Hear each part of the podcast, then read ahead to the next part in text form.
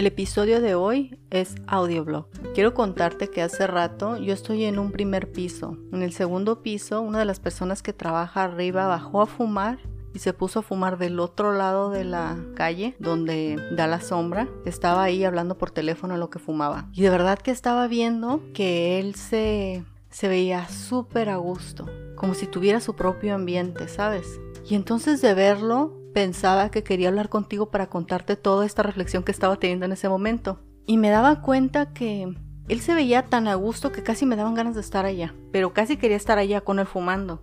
Ya no fumo.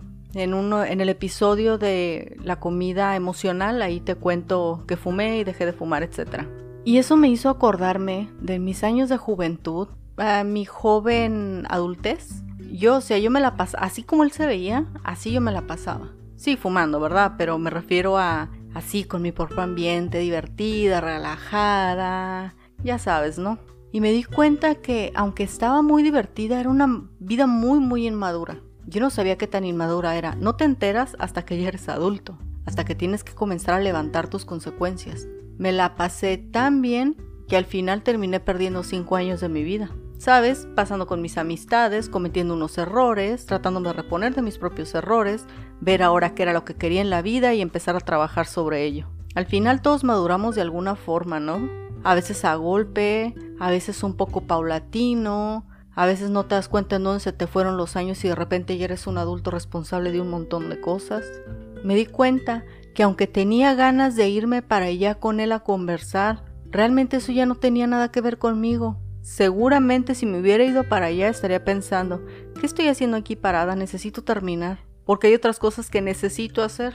Hay metas que quiero cumplir. Bueno, digo, quizás no quiero viajar a la luna, pero hay cosas que quiero concretar. Hay sueños que tengo. Sueños que me los tomo en serio. Antes parecía que soñaba nada más como que si todas las cosas de pensarlas se me fueron a aparecer enfrente.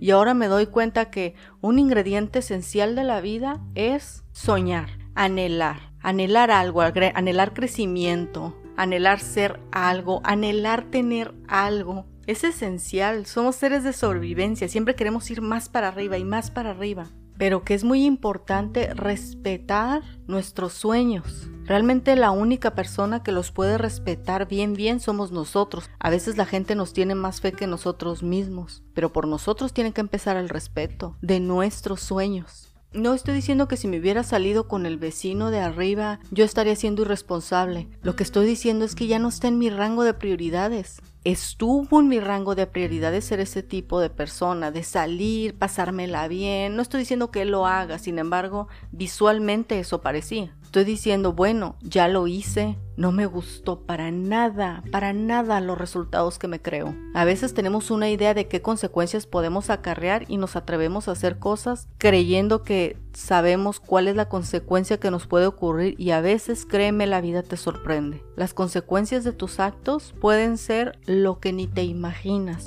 Ya me pasó, me pasó dos veces en mi vida. Creo que dos veces es demasiado para una persona. Sin embargo, lo que intento decirte es, Vi a mi vecino ahí enfrente y tenía ganas de salirme con él, pero me di cuenta que yo ya no era ese tipo de persona, que fui ese tipo de persona, que tuve consecuencias tremendas, que perdí mucho tiempo y que me di cuenta que ya no está en mis prioridades, que lo que está en mis prioridades es concretar los sueños que tengo, cualquier tipo de sueños. ¿Cuál es la vida que realmente soñaste para ti? ¿Un trabajo o poder abrazar a tus hijos y decirles que los amas sin ninguna restricción? ¿O a tus padres? ¿No es eso lo que soñaste? ¿Perdonar y sentirte libre, sentirte vivo? No es un carro, es encontrar realmente quién eres y comenzar a llevarlo a cabo. Nos vemos la próxima.